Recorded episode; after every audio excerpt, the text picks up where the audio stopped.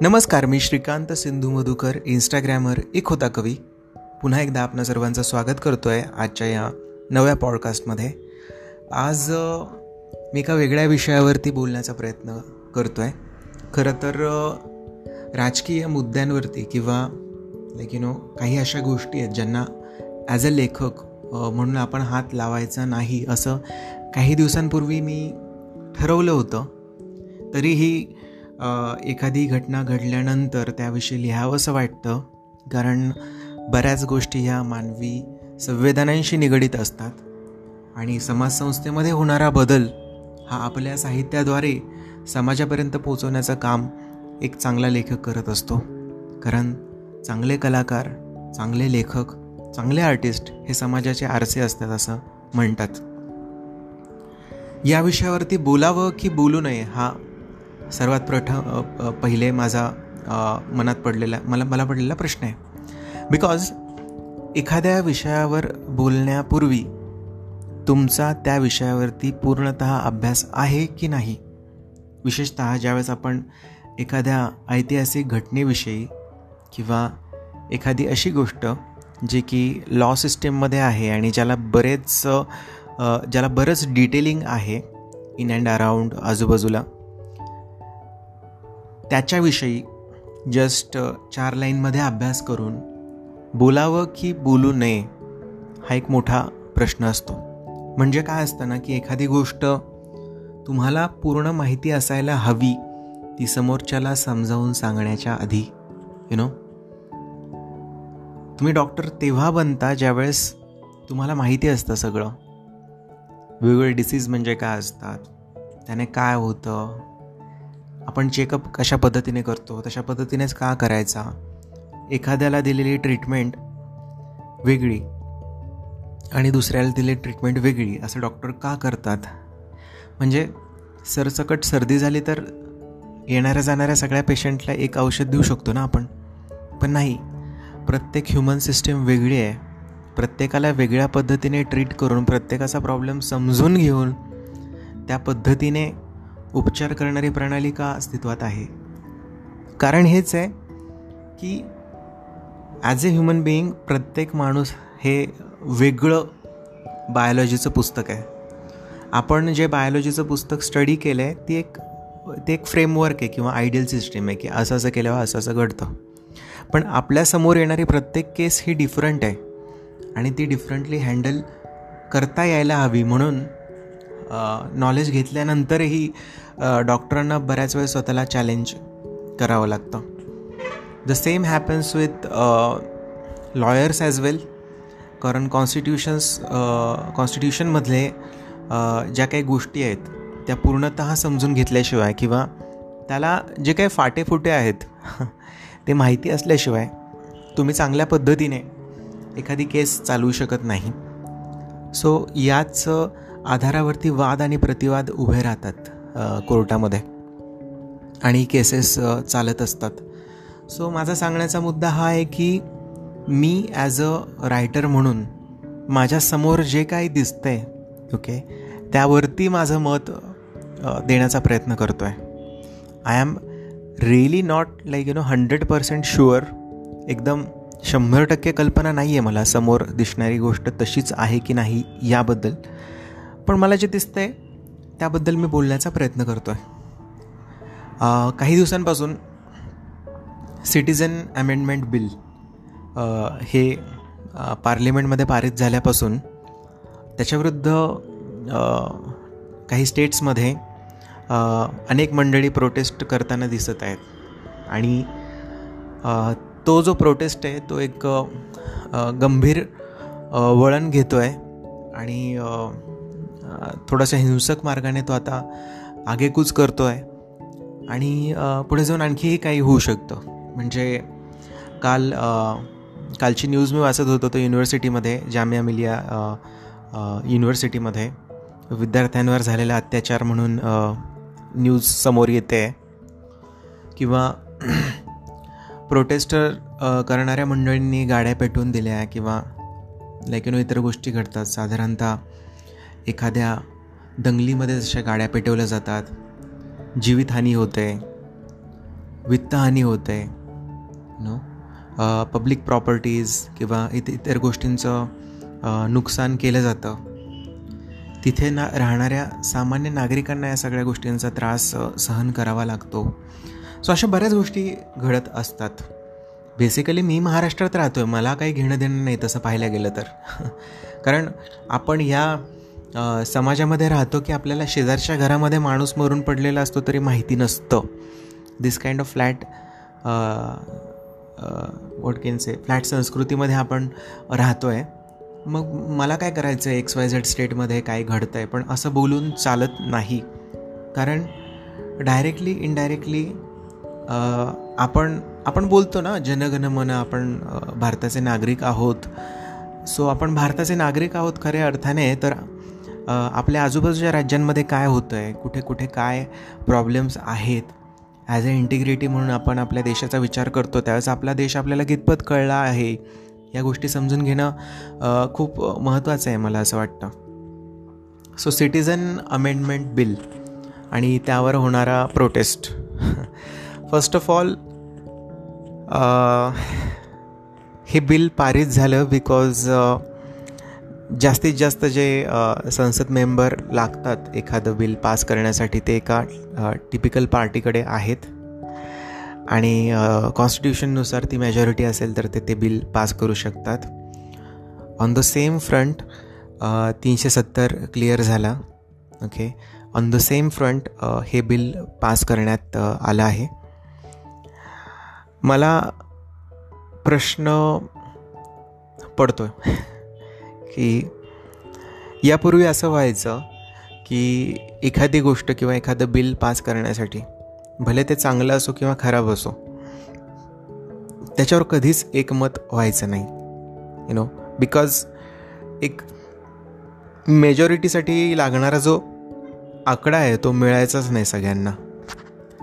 पहिल्यांदा असं झालं आहे या काही वर्षांमध्ये की टिपिकल नंबर ऑफ मेजॉरिटी असल्यामुळे त्यांना कोणी विरोधच करू शकत नाही.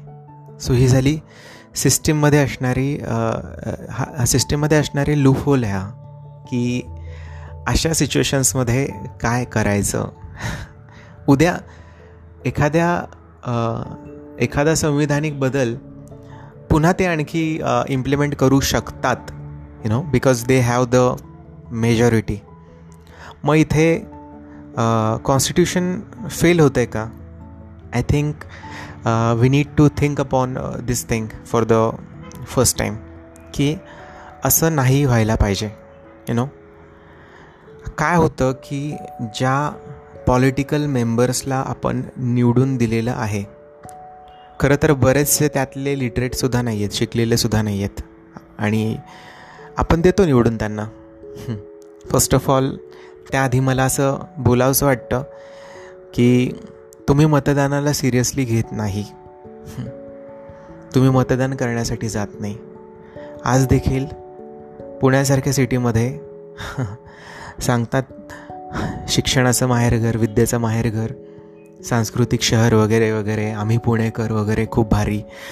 बट इथे fifty two percent of voting register झालेलं आहे. तुम्हाला बोलण्याचा अधिकार तेव्हाच येतो जेव्हा तुम्ही त्या सिस्टीमचा भाग होता. फर्स्ट ऑफ ऑल प्रश्न हा आहे की तुम्ही वोट करता का? देन दुसरा प्रश्न हा येतो की तुम्ही वोट कोणाला करता? नाही मी म्हटलं की लिटरेट लोक येतात इलिटरेट लोक येतात का येतात?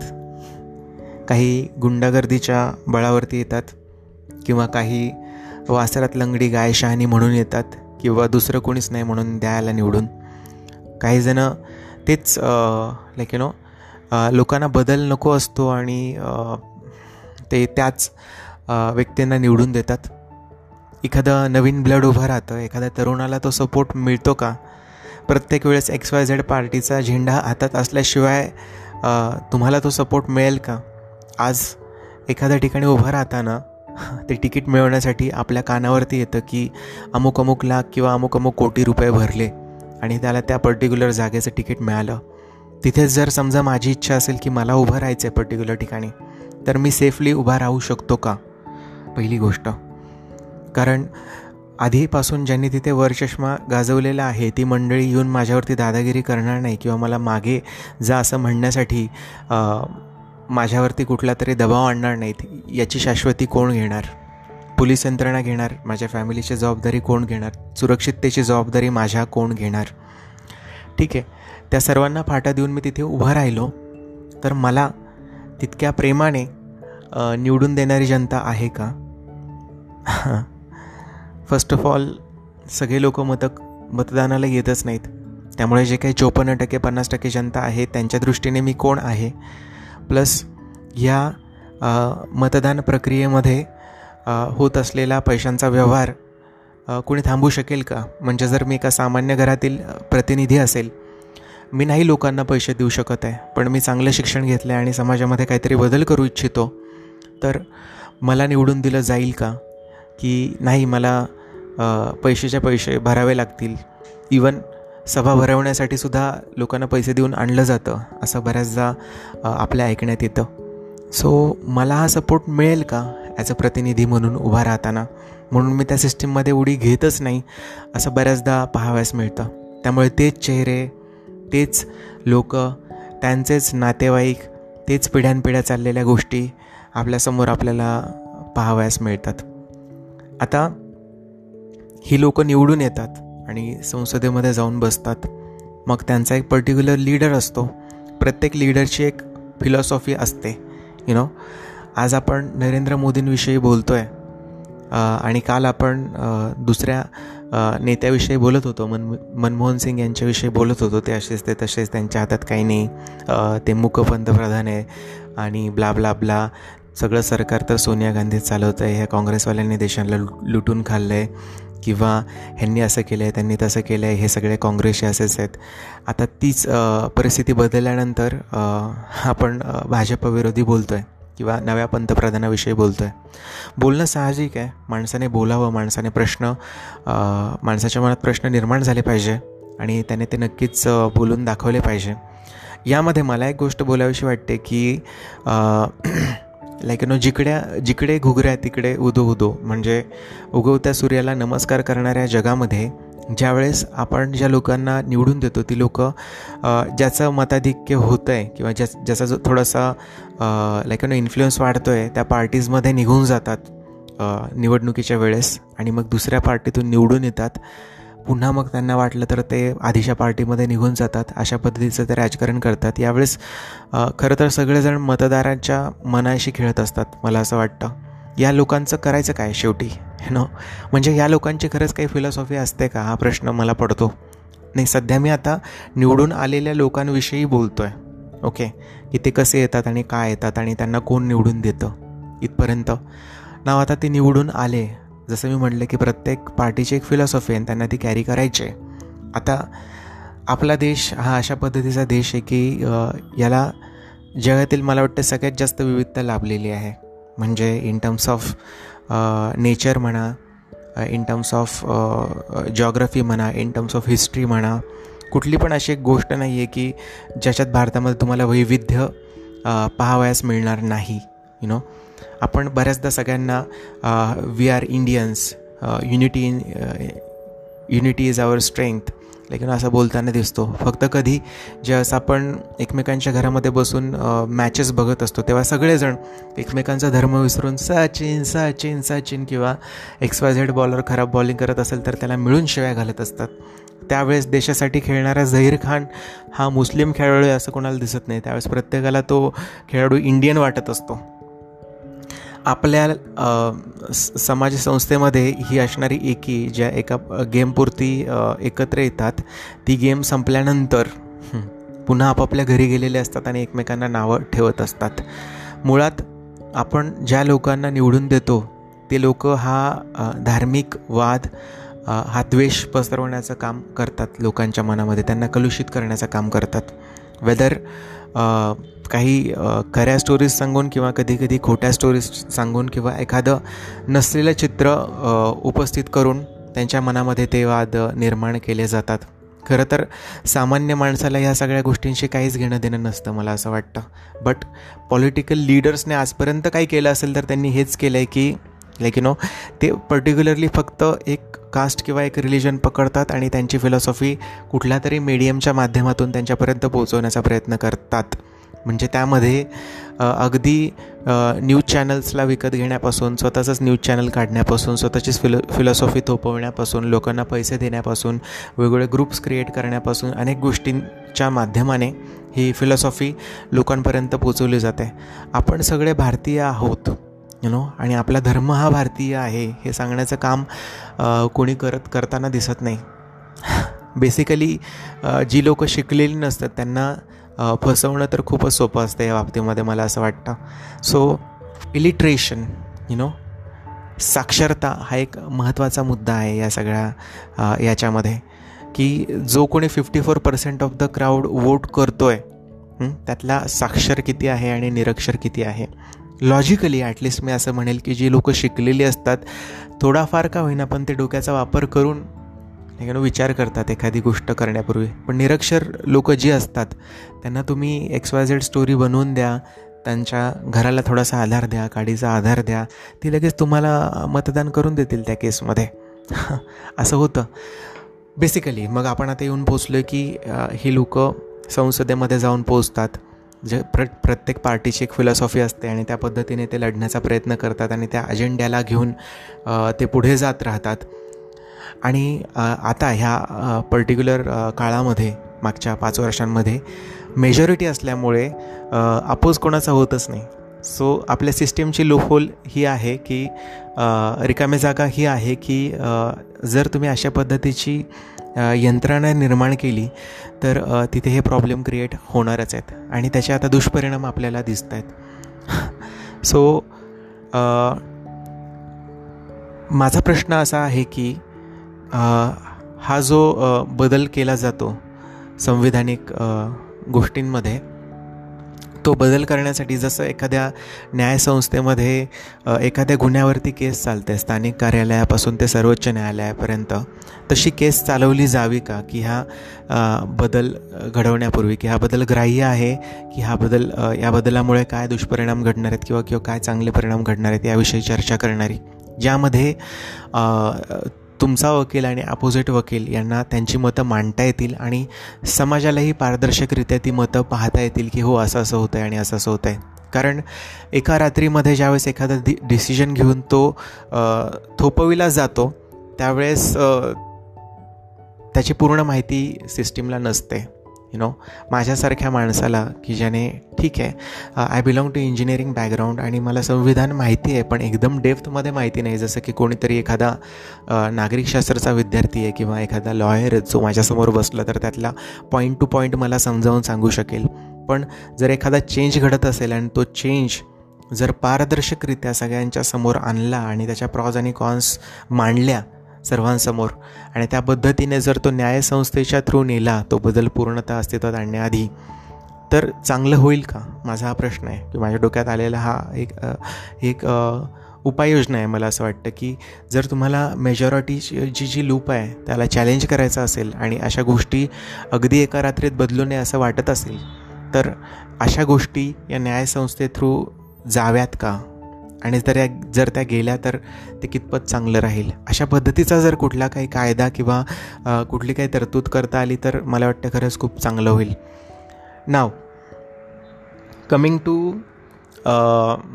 the third point की म्हणजे तेच मी या गोष्टींविषयी बोलतो आहे की आपली लोकशाही फर्स्ट ऑफ ऑल त्या त्यामध्ये मतदान करणारी मंडळी त्यानंतर आपली संसद ज्यावेळेस एखादं बिल पास होतं किंवा एखादी गोष्ट बदलली जाते त्यावेळेस ते कोण करतं? आणि ते तसं न होण्यासाठी काय करण्याची आवश्यकता आहे? सो दोन गोष्टी करण्याची आवश्यकता आहे. फर्स्ट ऑफ ऑल जो सुजान नागरिक आहे त्याने मतदान करणं आवश्यक आहे. दुसरी गोष्ट ही तरतूद होण्यासाठी आणखी आणि हे चेंजेस होण्यासाठी आणखी काहीच ह्या लूप होल्सवरती काम करणारी यंत्रणा हवी आणि त्यानंतर आय थिंक आपण त्याच्यावरती खूप चांगल्या पद्धतीने बोलू शकू. Now coming to the next question की आता सध्या देशामध्ये अनेक अनेक अनेक प्रॉब्लेम्स आहेत यु नो वेगवेगळे प्रॉब्लेम्स आहेत. अनेक अनेक वेगवेगळे प्रॉब्लेम्स आहेत तसं लिस्ट आऊट केलेत तर. नो? पण मागच्या काही दिवसांमध्ये आपण पाहिलं तर एकाच न्यूजविषयी आपण बोलतो आहे पर्टिक्युलरली म्हणजे तीनशे सत्तर कलम रद्द झाला तर त्याच्याविषयीच बातम्या चालू आहेत कंटिन्युअसली किंवा अयोध्या केस चालू होती तर त्याविष त्या त्याच्याविषयीच आपण बोलत होतो कंटिन्युअसली किंवा सिटिझन अमेंडमेंट बिल आले तर आपण त्याच्याविषयीच बोलतो आहे कंटिन्युअसली सो uh, याच्या व्यतिरिक्त देशामध्ये काही प्रॉब्लेम्स आहेत का? नक्कीच. खूप सगळे प्रॉब्लेम्स आहेत. इथे मराठवाड्यामध्ये विदर्भामध्ये शेतकरी आत्महत्या करत आहेत बेरोजगारीचा प्रश्न आहे. किंवा अजूनही बराचसा क्राऊड निरक्षर आहे. यु नो त्यानंतर क्लायमॅटिक चेंज आपण अनुभवला आहे यावर्षी. काळ प्रमाणापेक्षा जास्त काळ पावसाळा टिकला आहे झालेली वृक्षतोड किंवा वातावरणात होत असलेला बदल आणि त्याचे होत असलेले दुष्परिणाम आपल्याला पाहाव्यास मिळतात आपल्यासमोर ह्याच्याविषयी कोण बोलणार आहे? प्रायव्हेटायझेशन ऑफ द सेक्टर ह्याच्याविषयी कोण बोलणार आहे? किंवा अशा बऱ्याच गोष्टी आहेत की ज्याविषयी बोलण्याची आवश्यकता आहे. या सगळ्या गोष्टींविषयी कुणी का बोलत नाही आहे कारण मोस्ट ऑफ न्यूज चॅनल जे आहे त्यांना तिथे टी आर पी मिळत नाही. जिकडे टी आर पी तिकडे उदो उदो यु नो एका ठिकाणी दिसतं की सोन्याची आवक असते त्यावेळेस कितीतरी कोटींची उलाढाल होते. मग आर्थिक मंदी असलेला देश हाच का? हा प्रश्न आपल्याला पडतो. किंवा एखादा सलमान खानचा पिक्चर रिलीज होतो त्यावेळेस तो तीन दिवसामध्ये एकशे तीस एकशे पन्नास कोटी कमावतो. त्यावेळेस पुन्हा मला हा प्रश्न पडतो की यार आर्थिक मंदी वगैरे कुठे गेली ही सगळी? सो एका बाजूला ह्या गोष्टी आहेत एका बाजूला रोगराई आहे एका एका बाजूला गरिबी आहे एका बाजूला उपासमार आहे एका बाजूला शेतकऱ्यांचे प्रश्न आहेत एका बाजूला लाईक यू नो आणि आणि आणखी काही चॅलेंजेस आहेत की प्रत्येक गोष्टीचं प्रायव्हेटायझेशन होतं आहे किंवा बऱ्याच बऱ्याच अशा गोष्टी आहेत की ज्या पडद्यामागे घडत असतात आणि आपल्याला त्याच्याविषयी काहीच कल्पना नसते. आणि आपण कुठल्या गोष्टींविषयी बोलत असतो की यार हे सावरकरांना असं म्हटले म्हटले आणि ते गांधींना तसं म्हटले आणि महात्मा फुलेंना आणि आंबेडकरांना असं म्हणायला नव्हतं पाहिजे होतं. आणि आपण असंख्य जमाव घेऊन त्या सगळ्यांमध्ये समाविष्ट होतो. मुळात माझ्या मातीचा जो प्रश्न आहे माझ्या देशाचा जो प्रश्न आहे तो कुठे राहिला याविषयी बोलताना कोणी का दिसत नाही या सगळ्या सिच्युएशनमध्ये सो भारतामध्ये आणखी काही प्रश्न आहेत का? बोलण्यासारखे नक्कीच आहेत. त्याविषयी ना सरकार बोलताना दिसतं आहे ना पब्लिक त्याविषयी काही बोलताना दिसतं आहे सो असं काय आहे? म्हणजे ठीक आहे ही सिच्युएशन निभावली जाईल पण या या मूळ मुद्द्यांविषयी आपण कधी बोलणार आहोत? नाव आता सिटिझन अमेंडमेंट बिल जे आहे त्यानुसार मला माझ्या माहितीत मी जे काही थोडंसं वाचलं त्यात मला हे जाणवलं की मुस्लिमेतर जो क्राऊड आहे which belongs to Bangladesh Pakistan आणि अफगाणिस्तान ह्या देशातले जे मायग्रंट्स आहेत त्यांना भारतामध्ये समाविष्ट करून घेण्यासाठी हे बिल पारित करण्यात आलेलं आहे. त्यानुसार मुस्लिमेतर समाज हा समाविष्ट करून घेतला जाईल ह्याच्यामध्ये त्या पर्टिक्युलर स्टेट्समध्ये नाव प्रोटेस्ट या गोष्टीमुळे आहे की त्या पर्टिक्युलर स्टेटमधल्या लोकांना भीती वाटते की त्यांचं जे सांस्कृतिक औदार्य आहे किंवा त्यांचा जो समाज आहे तो डिस्टर्ब होईल त्या सगळ्या गोष्टीमुळे किंवा त्यांची जी लिंग्विस्टिक मायनॉरिटी ती डिस्टर्ब होईल. बट ऑब्वियसली हे वाटणं साहजिक आहे.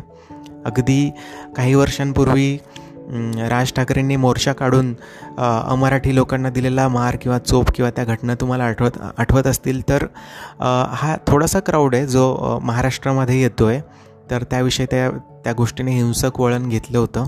इथे तर अनेक मंडळी त्या या पर्टिक्युलर राज्यामध्ये समाविष्ट होणार आहेत आणि बऱ्याच काही गोष्टी बदलणार आहेत बट ऑब्वियसली चॅलेंजिंग असणार आहे ते सगळं. काही लोक मला असं म्हणताना दिसले कमेंट्समध्ये की जी लोकं आहेत त्या राज्यातली त्यांच्यामध्ये गट्स नाही आहे स्वीकारण्याचे किंवा कॉम्पिटिशन करण्याचे म्हणून ते रडत आहेत काही लोक असं म्हणत आहेत की जसं मी म्हटलं की तिथली संस्कृती टिकली जाणार नाही जपली जाणार नाही याची भीती त्यांना वाटते. तिसरी मेंटॅलिटी मला याच्यामध्ये अशी दिसते की पर्टिक्युलर जे पॉलिटिकल पक्ष आहेत ते या मायग्रंटच्या थ्रू त्यांची वोट बँक वाढवण्याचा प्रयत्न करतील ज्याचा उपयोग त्यांना नेक्स्ट यु नो नेक्स्ट इलेक्शनमध्ये होईल असं त्यांना वाटतं आहे हे एक त्याच्यामागचं कारण असावं. आणि चौथी गोष्ट की ज्यांना काहीच माहिती नाही आहे बट ते नुसतं प्रोटेस्ट करत आहेत आता पश्चिम बंगालमध्ये असं म्हणत आहेत की हा जो प्रोटेस्ट आहे त्यामध्ये मुस्लिमांना जर समाविष्ट करून घेतलं तर बराचसा क्राऊड तिथे शांत होईल असं असं काहींचं मत आहे त्या ठिकाणी. मला एक विचारावं असं वाटतं की मायग्रंट्स हे मायग्रंट्स असतात. तिथे कास्टिझम येण्याचा मुद्दा कुठून येतो? आणि जर तसं असेल तर मग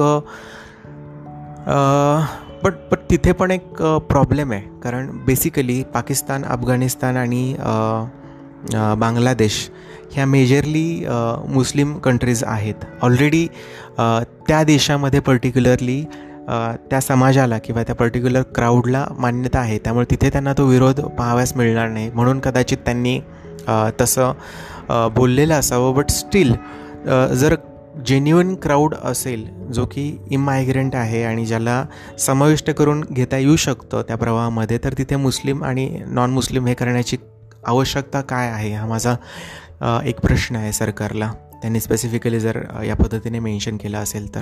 बिकॉज ज्या वेळेस आपण पर्टिक्युलरली धर्मांची नावं घेतो Muslim Jain Christian X Y Z त्यावेळेस ते समाजग्रुप पुढे येतात आणि लाईक नो त्या ते त्या गोष्टीविषयी बोलायला लागतात. आणि पर्टिक्युलरली अगदी आधीपासूनच जसं मी ऑब्झर्व करतो आहे नरेंद्र मोदी आणि त्यांचा एक एकंदरीत प्रवास आणि एकंदरीत बी जे पीचा अजेंडा आणि इतर सगळ्या गोष्टी त्यामध्ये असं मला जाणवलं की त्यांचे बरेचसे मुद्दे हे हिंदुत्वाकडे झुकणारे आहेत. आणि इतर ज्या पॉलिटिकल पार्टीज आहेत whether Congress or all they try to be neutral and most of the times they try to be on the other side of the coin इथे पुन्हा तेच आहे की एक पर्टिक्युलर पक्ष एका पर्टिक्युलर मेजॉरिटीकडून वोट बँकची अपेक्षा करतो आणि दुसरा पर्टिक्युलर पक्ष हा दुसऱ्या वोट बँककडून मेजॉरिटीची अपेक्षा करतो. आणि हे दोन्ही पक्ष अप्पर साईडने पॉलिटिक्स करून समाजामध्ये फूट निर्माण करण्याचं काम अनेक वर्षांपासून करत आहे जे की आपल्याला कळत नाही पण आपण या सगळ्या सिस्टीमचा एक भाग होऊन हे सगळं काही पाहतो आहे now the question question of migrants United Nations पण मायग्रंट्सच्या सिस्टीमवरती काम करते आणि मागच्या वर्षी किंवा मागच्याच्या मागच्या वर्षी काही वर्षांपूर्वी तुम्ही सिरियामध्ये घडलेल्या घटनेविषयी ऐकलं असेल की सिरियामध्ये जो वॉर झाला त्यानंतर नागरिक स्थलांतरित होऊ पाहत होते वेगवेगळ्या देशांमध्ये. आणि लिटरली खूप मोठा क्राऊड वेगवेगळ्या देशांमध्ये स्थायिक झाला. ज्यांना वेगवेगळ्या देशांनी स्वीकारलं ॲज अ मायग्रंट म्हणून. सो त्या ठिकाणी सुद्धा ह्या पद्धतीचे प्रोटेस्ट आणि या पद्धतीचे चॅलेंजेस पाहावयास मिळाले होते. पण तिथली सिच्युएशन त्या मानाने डिफरंट होती बिकॉज वॉर झाल्यानंतर तिथे काहीच उरलं नव्हतं की ज्याच्या बेसिसवरती ते तिथे राहू शकतात. त्यामुळे बराचसा क्राऊड हा मिडल ईस्ट किंवा आफ्रिकन कंट्रीजमध्ये काही क्राऊड हा युरोपियन कंट्रीजमध्ये आणि इतर काही क्राऊड हा नॉर्दर्न अमेरिकन कंट्रीजमध्ये चालला गेला. मायग्रंट्सवरती आधारित एक मूवी मी मागच्या फिल्म फेस्टिवलमध्ये पाहिली होती. So as as a migrant म्हणून त्याने एका मायग्रंटचे जे काही प्रॉब्लेम दाखवण्याचा प्रयत्न केला होता त्यातून मला असं जाणवलं की आपण एक तिसरा व्यक्ती म्हणून मायग्रंटकडे ज्यावेळेस बघतो त्यावेळेस आपण खूप न्यूट्रल पद्धतीने पाहत असतो. आणि त्यांना येणारे प्रॉब्लेम्स खूप वेगवेगळे असू शकतात याचा विचार आपण त्यावेळेस क करत नाही. अगदी त्या लहान मुलाचा बीचवरचा फोटो आला होता त्यावेळेस अवघं जग हळहळलं होतं की तो बीचवरती पडलेला एक मुलगा आहे छोटासा मुलगा तो बीचवरती पडला आहे आणि तो हे जग सोडून गेला आहे आणि तो एक मायग्रंट आहे. आणि आता सगळेजण त्याच्याविषयी बोलत आहेत किंवा एक एक छोटीशी मुलगी की जिच्या डोळ्यामध्ये एक आक्रोश दिसतो आहे त्या मुलीचा फोटो खूप फेमस झाला होता त्या सिरियन स्टोरीजमधून सो या सगळ्या गोष्टींचा परिणाम डायरेक्टली इनडायरेक्टली एक सामान्य माणूस एका सामान्य पातळीवरती भोगत असतो. या सगळ्यांचा विचार खरंच कोणाला करायचा आहे का? किंवा करायचा नाही आहे का? मला असं वाटतं की यस मायग्रंटला मेन प्रवाहामध्ये आणण्यासाठी काहीतरी यंत्रणा असावी ओके जी की पारदर्शी यंत्रणा असावी जी की एन्फोर्स नसावी. त्यांनासुद्धा जगण्याचा अधिकार आहे. काही कारणास्तव ते त्या सिच्युएशनमध्ये अडकलेले आहेत. आपल्याला त्यांना मदतीचा हात देणं गरजेचं आहे. पण कुठल्या पद्धतीने? आपण त्यांच्यावरती बळजबरी नाही करू शकत आणि पर्टिक्युलरली आपण इतक्या फोर्सफुली तरी त्यांना नाही आणू शकत मला असं वाटतं.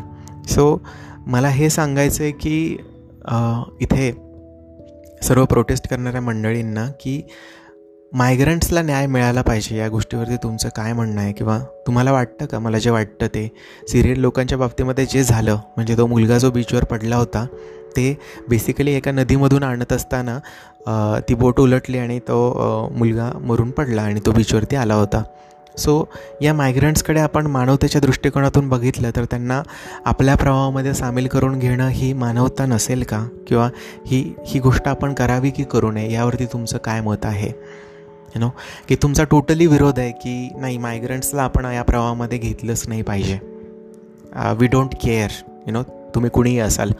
तर मला वाटतं की असं म्हटलं तर प्रश्न सुटेल असं नाही यु नो उद्या जगामध्ये काय होईल खरंच काही सांगता येत नाही. जर महायुद्ध घडलं कोण कुठे जाईल आणि काय होईल आणि खरंच आपण ज्या सिस्टीमच्या आधारावरती जग चालू आहे असं म्हणतो वेगवेगळ्या देशांमध्ये वेगवेगळ्या कॉन्स्टिट्यूशनमध्ये काय घडलेलं असेल त्यावेळेस?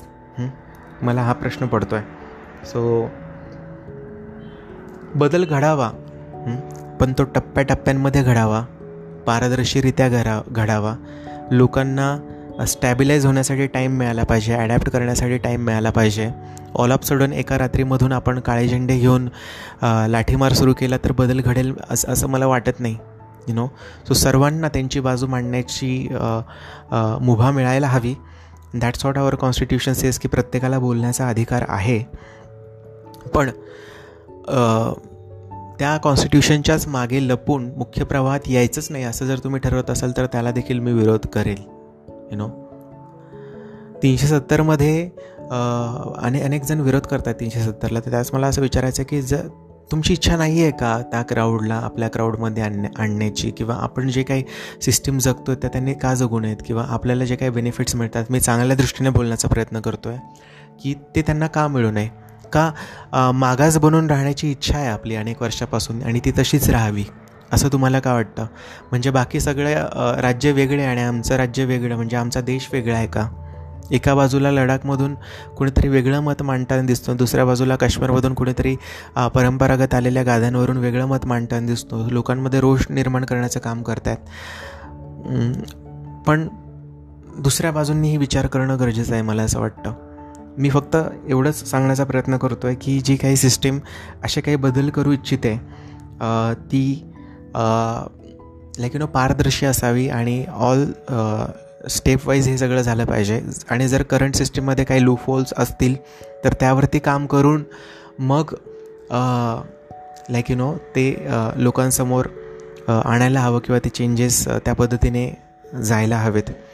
सो बेसिकली हेच आहेत मुद्दे माझ्यासमोर. बरेच मंडळी नरेंद्र मोदींना हिटलरसोबत कंपेअर करताना दिसत आहेत त्यांच्या चेहऱ्यावरती दुसरा चेहरा लावून ते सगळं करण्याचा प्रयत्न करत आहेत I don't know what to say about it whether it is right or wrong I don't know what this political parties are exactly trying to get out of this but एकंदरीत जर हे असं सुरू राहिलं तर मला असं वाटतं की कदाचित हे प्रमाण आणखी वाढेल. मी आशा करतो की आपण ज्या देशामध्ये राहतो त्या देशामध्ये विविधतेत एकता आहे आणि आपल्या सगळ्यांना जगण्याचा अधिकार आहे आणि मुभा आहे सगळ्यांना वेगळ्या गोष्टींवरती मतं मांडण्याची. पण हे प्रोटेस्ट एकसुरी असू नये हे जातीबद्ध असू नये यु नो एखादा गुन्हा घडतो त्यावेळेस गुन्हा करणारा हा गुन्हेगार असतो. तो धार्मिक गुन्हेगार नसतो. त्यावेळेस तुम्ही त्याची बाजू घ्यायची नाही. हेही तुम्हाला समजलं पाहिजे. जे कोणी न्यूज चॅनल्स जे कोणी सर्व संस्था या समाजाला उभारण्याचं काम करत आहेत वेगवेगळ्या स्तरातून त्यांनी ही गोष्ट जाणून घेणं खूप गरजेचं आहे की लोकांच्या मनामध्ये तुम्ही कुठल्याही प्रकारचं विष पेरू नका. आणि जे काही चांगलं आहे त्याला चांगलंच दाखवण्याचा प्रयत्न करा. कारण मला बऱ्याचदा असं दिसतं की प्रत्येक गोष्टीमध्ये करंट सरकारच्या प्रत्येक गोष्टीमध्ये निगेटिव्हच बोलण्याचा सूर असतो बऱ्याच मंडळींचा. म्हणजे पॉझिटिव्ह काही होतच नाही आहे अशा प्र पद्धतीचं चित्र उभं करण्याचं काम या संस्था करतात. कधीतरी मला असं वाटतं की स्पोर्टिंग स्पिरिटने त्यांनी चांगल्या बाजू ज्या आहेत समोरील पार्टीच्या तेही सांगण्याचे सांगण्याचा प्रयत्न करायला हवा.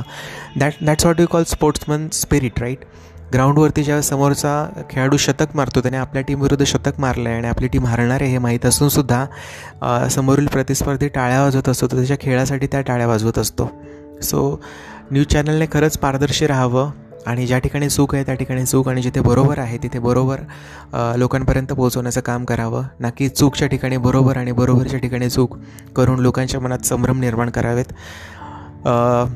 एकंदरीत सगळं खूप काही खालावत चाललं आहे मला असं वाटतं आहे आणि जो ग्राउंड लेवलला काम करणारा समाज आहे किंवा युवा वर्ग आहे त्यांनी विचार करण्याची वेळ आहे की आपला देश कुठे चालला आहे आणि आपला देश जिकडे कुठे चालला आहे ते त्याच्यामध्ये आपलं योगदान काय आहे? काही मनात आलेले मुद्दे मी तुमच्यासोबत शेअर करण्याचा मांडण्याचा प्रयत्न केला आहे तुम्हाला यावरती काय वाटतं ते तुम्ही मला माझ्या इंस्टाग्रामच्या इनबॉक्सवरती मेसेज करून कळवू शकता. शेवटी एवढंच म्हणेल मी कुठल्या पक्षाचा समर्थक नाही आहे मी माणुसकीचा समर्थक आहे. आणि तुम्ही जे काही सांगाल मी त्या त्याच अँगलने स्वीकारण्याचा प्रयत्न करेल. तुमच्याकडे काही जर फॅक्ट्स असतील काही ओपिनियन्स असतील ज्याने माझं लाईक ना ज्ञान वाढत असेल आणि मी जर एखादी गोष्ट चुकीची बोललो असेल तर ती सुधारण्यासाठी जर ती मदत करत असेल तर तुम्ही मला त्या गोष्टीविषयी माहिती देऊ शकता आणि मी तितक्याच स्पोर्टिंगली ती स्वीकारेल.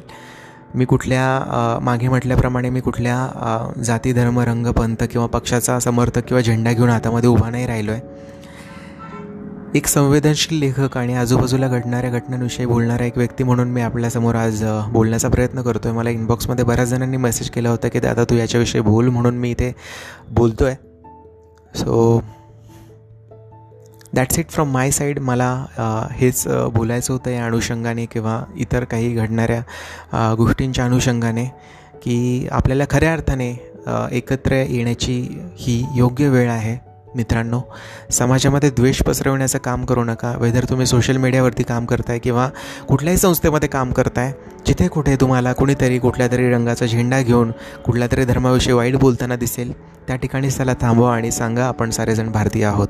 जय हिंद जय महाराष्ट्र. भेटूयात.